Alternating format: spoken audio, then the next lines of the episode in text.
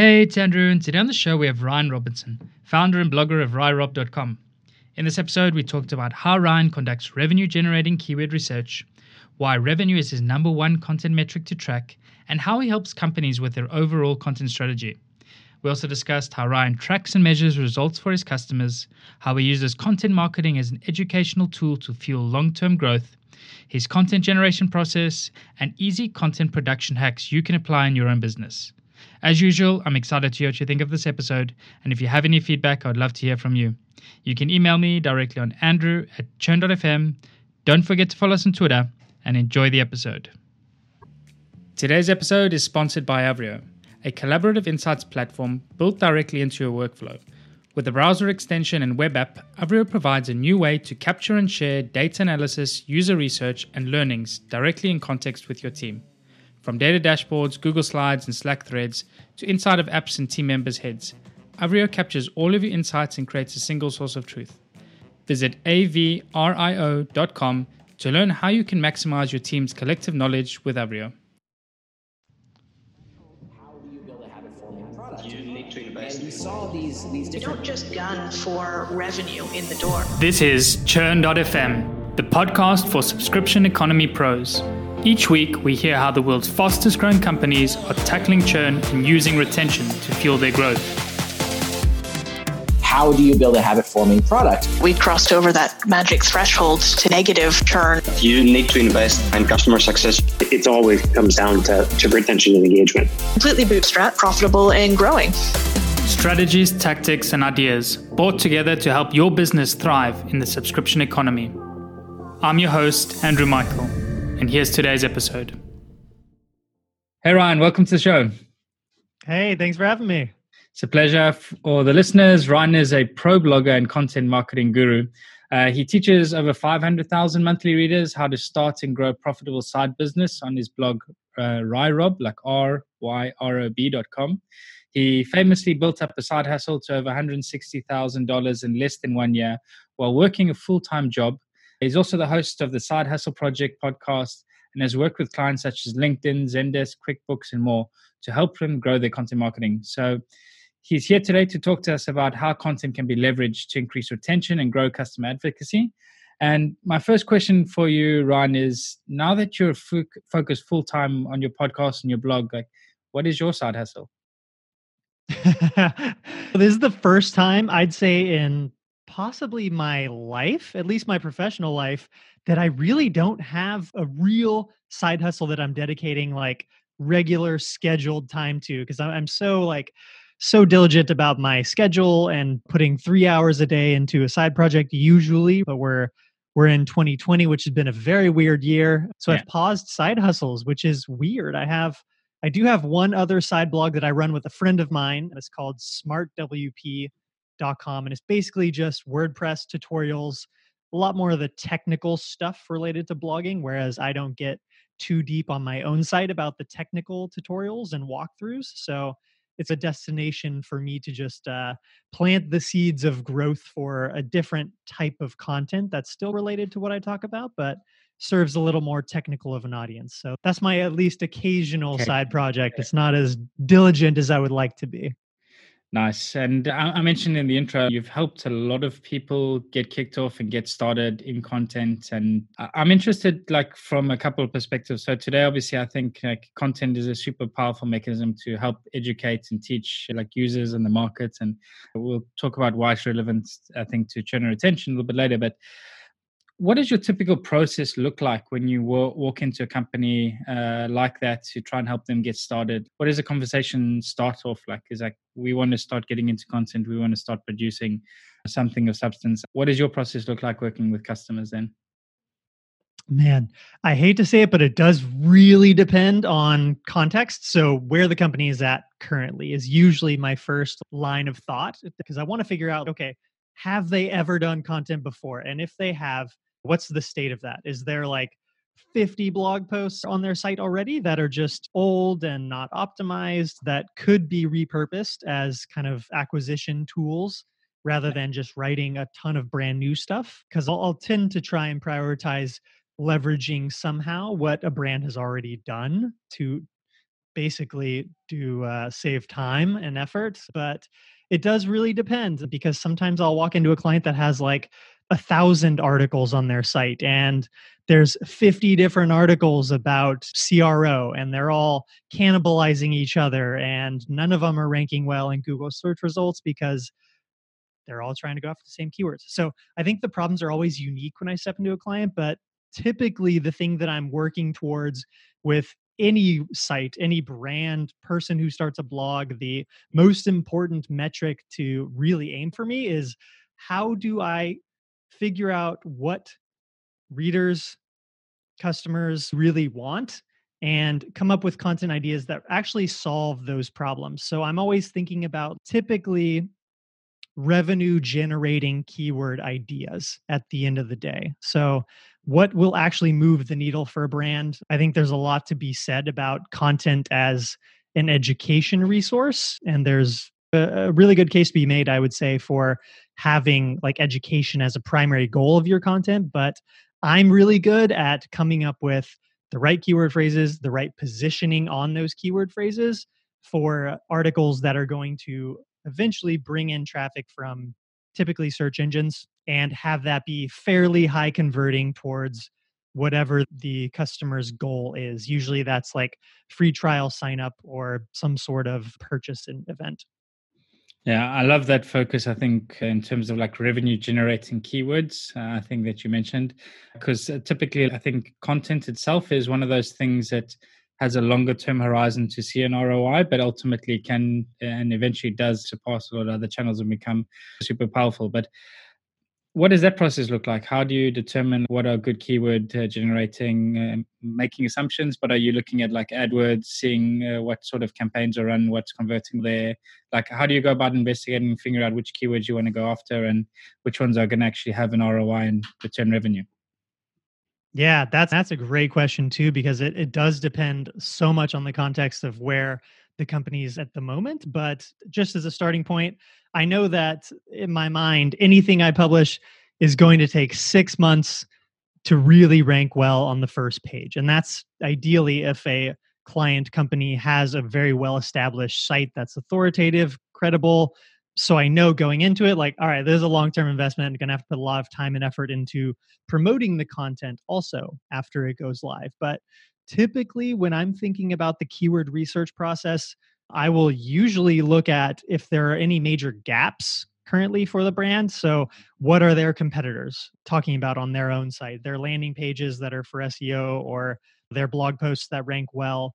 What are we missing that they're doing that seems to be doing well? And so i'll, I'll often use a tool like ahrefs for that it's my preferred tool for just seeing all right what are the best pages on a competitor website and why don't we have those on our site? is how i'm thinking and that's not necessarily to say that you have to imitate everything your competitor is doing but it's a good starting point to gather some new ideas from but yeah, typically from there, I'll spend more time in Ahrefs than something like AdWords personally, just because I love how many different facets of the uh, SEO landscape you can learn from Ahrefs. But yeah, I, I would say that's my that's home base of everything. Yeah. And, and then how are you measuring this at the end of the day though as well because i think this is also like one of those things where you really want to be able to measure the effectiveness of content and because there are multiple benefits in the sense that it's not only one like driving new acquisition like you have the opportunity to educate you have opportunity to make sure you have the right positioning. So when it comes to measuring with your customers what are you typically looking at? What are the metrics you're tracking for them? There are a couple of different metrics. Traffic i think tends to be a vanity metric especially if it's low converting. So yeah. i typically say like within the first few months of one of my client articles being published. One of the metrics I'll track is the number of links that I've acquired for it. So I tend to build into my content marketing work a measure of how much I'm going to promote each article that I publish for you, just because I'm trying to connect what successful SEO content looks like and backlinks from other credible authoritative sites tend to ladder up towards ranking your own post high in the SERPs. So typically traffic is a little vanity, but it's good to see it basically just going up consistently. So I like to keep an eye on that through Google Analytics typically. And yep. then backlinks as a measure of the success we should have soon. And then, yeah, starting usually a few months down the line. Sometimes it can be faster for a site like LinkedIn that has a domain rating in the high 90s. They can rank pretty easily for really competitive keywords. So for a site like that, yes, I can start to monitor trial signups or even paid events like with their Lynda product, online courses. Revenue is my ultimate like number one metric that I I care the most about because I know that for a client, they care the most about that and they're not going to continue hiring me unless the uh, effort I put in actually drives revenue too. And I can tie it back. Yeah. Yeah. And, and it's like, hard. It's not always easy to attribute revenue to an individual article necessarily, but yeah. How really do you something. do it though, as well? I think obviously like in LinkedIn's case, it's self-explanatory. They have obviously a huge amounts of data, teams working behind the scenes to get the analytics and data you need. But in maybe some a smaller company, how are you going about like setting up tracking for this sort of stuff? What are tools you're using to get the metrics you need? I think the most like the most relatable, easy, lightweight way to do it is literally just UTM tags. So in articles that I publish, I'll have I think about Close, the CRM company, a company I used to work for and did a lot of content marketing for. We would sometimes use UTM tags in blog posts just to track from all right, someone clicked in this article about sales strategies over to create a free trial, and we logged that UTM tag in the trial sign up event, which is something that can be tracked in Google Analytics. So that's yeah. probably like the lightest weight way that I've done it. And it's not always perfect. I think some stuff probably falls between the cracks, but it provides yeah. a proxy of if it's working. That's good. Yeah, I think any anytime you're talking about metrics and analytics, like nothing's ever perfect. And if yeah, you're just getting hard. good, strong signals, I think that's like good enough for you to keep moving in the right direction. So then I'm interested as well, like in another topic when it comes to the content uh, that you produce and the companies that you work with. Like you mentioned obviously you've been you typically focus on revenue uh, generating content and that's the sweet spot for yourself. But have you ever engaged with customers looking like from purely from an education perspective or purely from a positioning perspective? And what do the content projects then look like uh, when it comes to that? Yeah it's really interesting because i think it comes from a completely different perspective when the client's not is at least primarily interested in revenue generating content. One example is a project management tool called plan.io that I've worked with for years. And I recently handed it off to a friend to take over, but been such a great client because they aren't immediately concerned with every article driving revenue. And basically, their goal is to try and rank number one for the the top 50 to 100 keyword phrases that people who are interested in better project management Google search for. And so their goal is really like the long term relationship building with customers, potential customers. And so the metric they care about most is actually email signups. So getting people who come to their blog and say, all right, hey, this content's good. Like I'll sign up for their email address to learn more. And then there's a nurturing campaign process that happens where they invite people to do a trial of the product and a certain percentage upgrade to paid eventually but it's it is interesting because it's a way longer term focus and i honestly think some those are some of the best clients i've had because i don't feel under the gun to deliver on conversions right away or revenue right away and so it's i'd say from a relationship perspective like everything is very smooth and easy and it is a certain uh, kind of client that can afford to to invest in content that way like they have a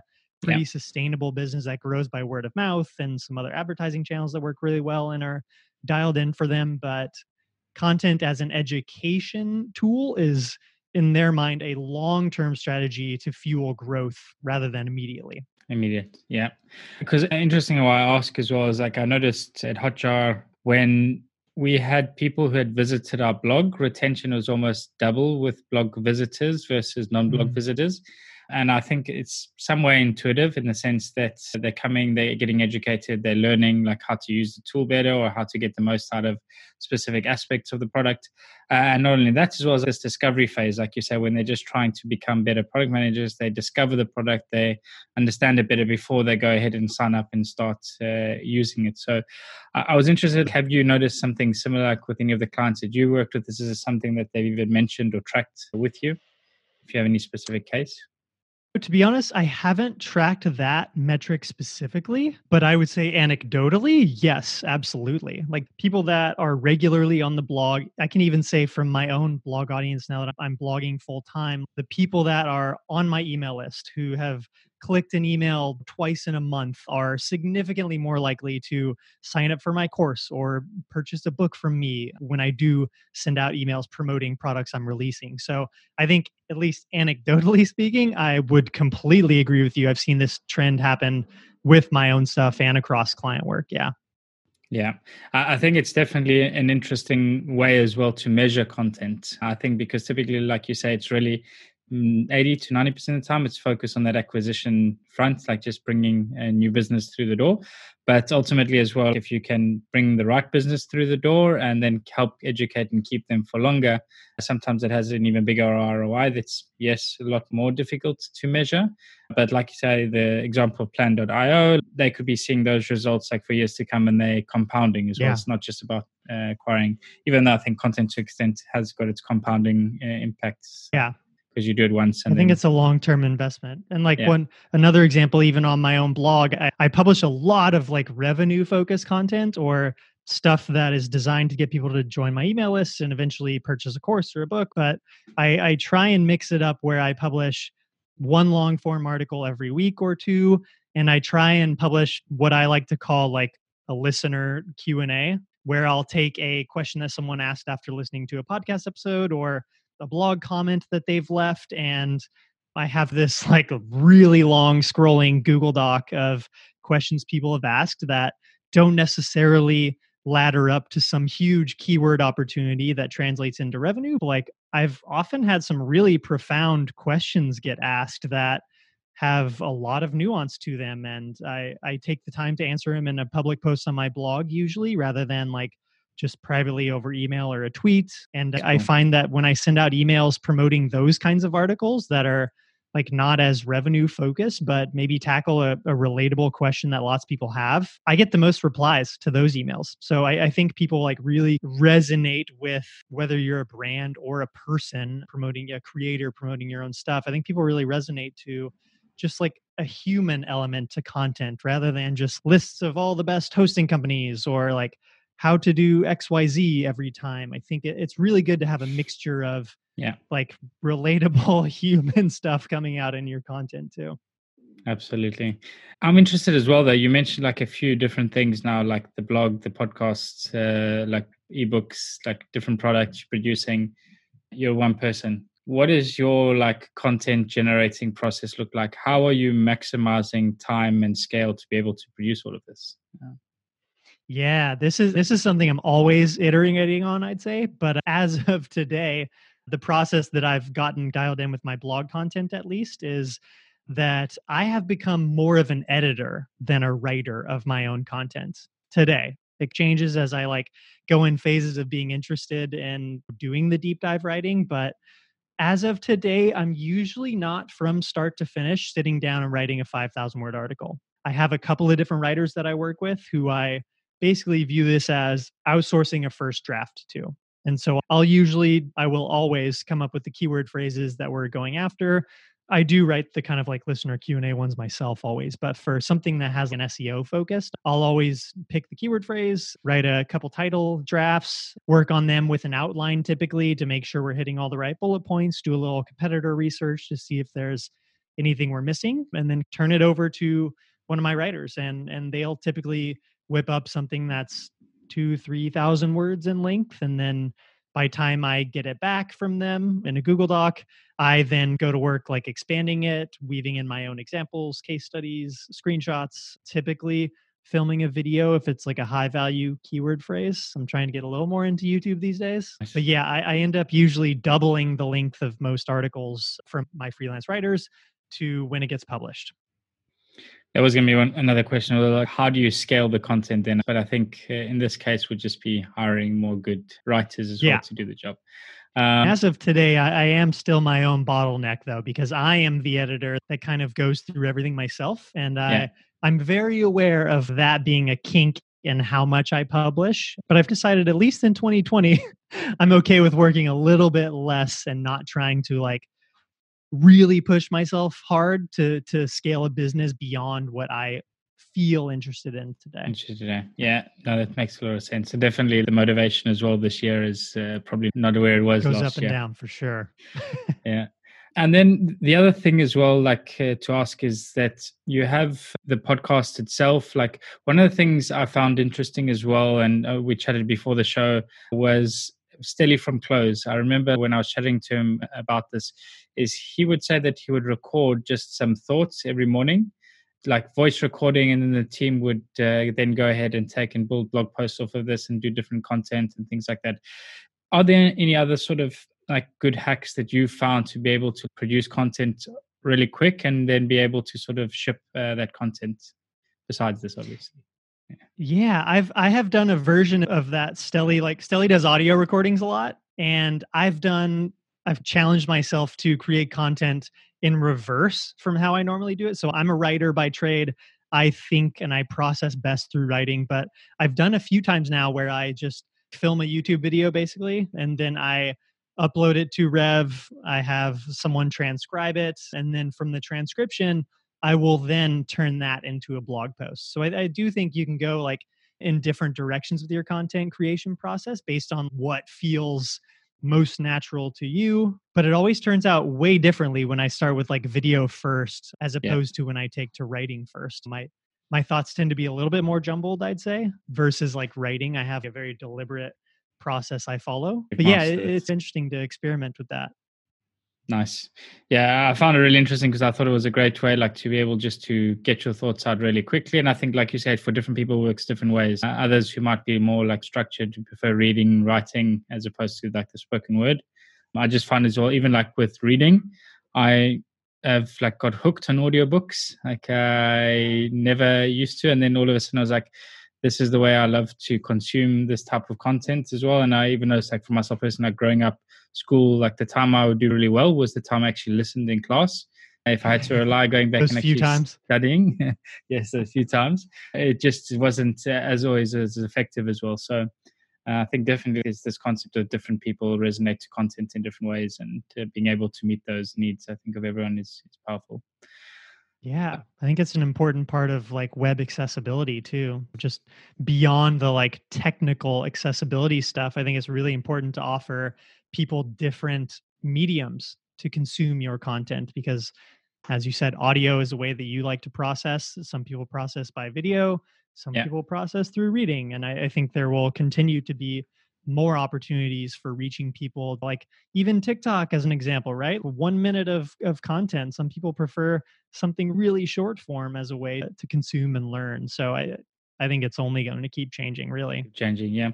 I, and I think this is an interesting point, though, as well, because like more often when you think about, okay, uh, let's take uh, your docs, like a company's docs, for example, like they put together these documentation to educate customers, and then there'll be this question like, what's better? Should we produce a video series, or should we write a blog, or do everything? Like the different people, uh, like obviously you need to pick and choose uh, your battle, but like picking between a video over a written form, I think ultimately is you can't say one is better than the other because it's up to the person yeah. who's making that decision to say, okay, this is what I prefer, so this is what everybody else prefers. But it's never the case. I think there's just you say like a lot of different people like to consume your content in different ways, and the more you can yeah. serve that need, uh, the better. Obviously, you need to be bear in mind your resources and where you want to be focusing. But yeah, I think there's something to be said for leaning into your skills and your interests. That's why I tend to write first because that's what I'm best at out of all yeah. the different content mediums. But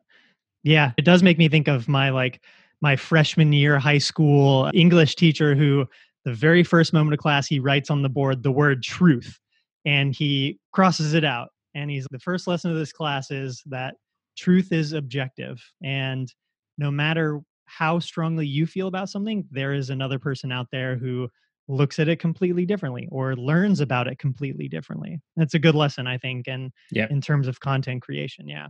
Absolutely. I love that as well. It's like just being able to be open to other people's perceptions of the world. And yeah, your way is not necessarily the right way always.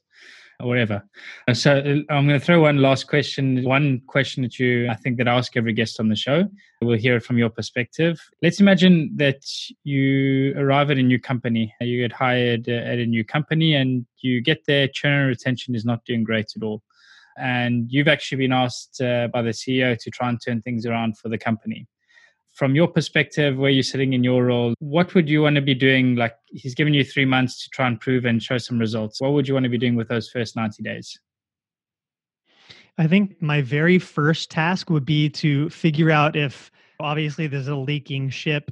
Are there any holes that can be plugged with the existing content that we have? It's just one thing if the brand doesn't have any content at all, then I'm like, okay, three months, this is going to be a hell of a challenge. But if they have some content that's maybe after the right keyword phrases, but it's not the correct format, or it's not more, it's not in depth enough, or it doesn't have a video when it should have a video, or you never ask someone to sign up for your your free trial within the content and so everyone eventually exits the page without taking any action i think there's this kind of a shorthand list of like low hanging fruit where i would first want to see like all right is there anything salvageable here that we already have. And so after working through that, then yeah, I, I would be heavily focused on revenue generating content that it looks like competitors are going after or questions that we've gotten from readers customers that we haven't yet answered correctly on the blog then it's it's something else too where if there's no like help center or knowledge base for existing customers and everyone who signs up is leaving after a month or two because they don't know how to use the product. I think you could learn a lot from just actually sitting down and interviewing people and maybe you know zoom calls for today but just talking to them and hearing what their experience is like using the product and hopefully being able to interview some customers who've also left and actually churned out hearing why they did that i think there could be a lot of insights as far as just ways that educational content could help support them and get them to those major early milestones after sign up that they feel successful enough with the product that they don't leave. But yeah, it, it is hard to tell though, because sometimes the product itself can be the problem and no amount of educational content can help. It's going to be good. Absolutely. Last question then for today on this is like, what's one thing that you know today about and retention that you've learned through your experience that you wish you knew when you got started with your career?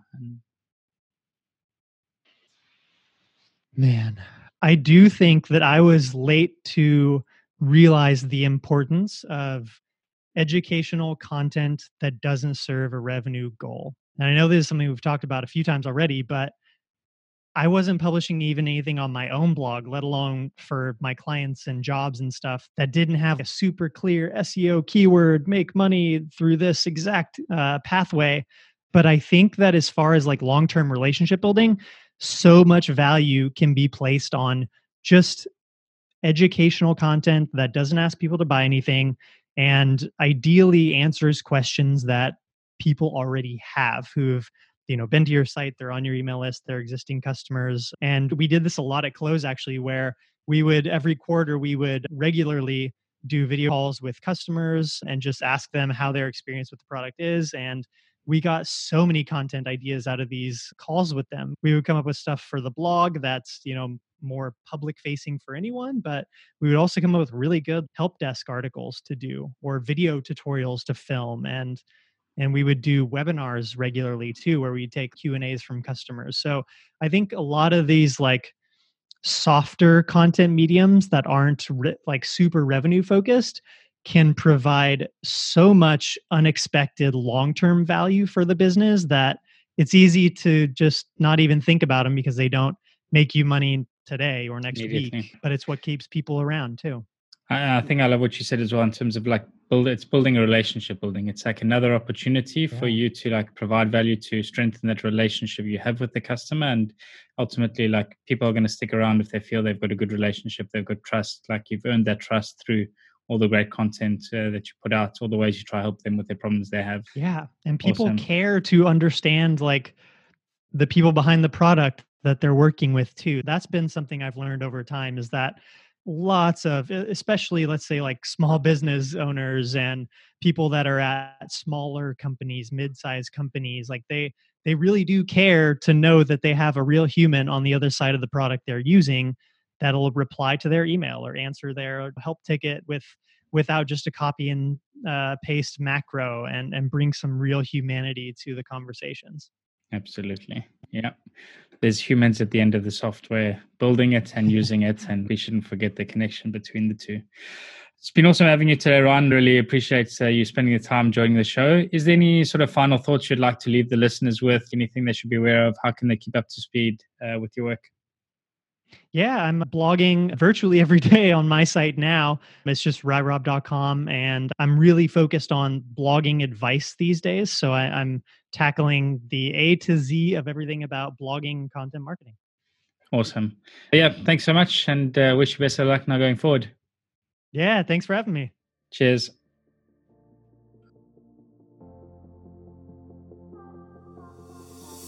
And that's a wrap for the show today with me, Andrew Michael. I really hope you enjoyed it and you're able to pull out something valuable for your business. To keep up to date with Churn.fm and be notified about new episodes, blog posts, and more, subscribe to our mailing list by visiting churn.fm. Also, don't forget to subscribe to our show on iTunes, Google Play, or wherever you listen to your podcasts. If you have any feedback, good or bad, I would love to hear from you, and you can provide your blunt, direct feedback by sending it to Andrew at churn.fm. Lastly, but most importantly, if you enjoyed this episode, please share it and leave a review, as it really helps get the word out and grow the community. Thanks again for listening. See you again next week.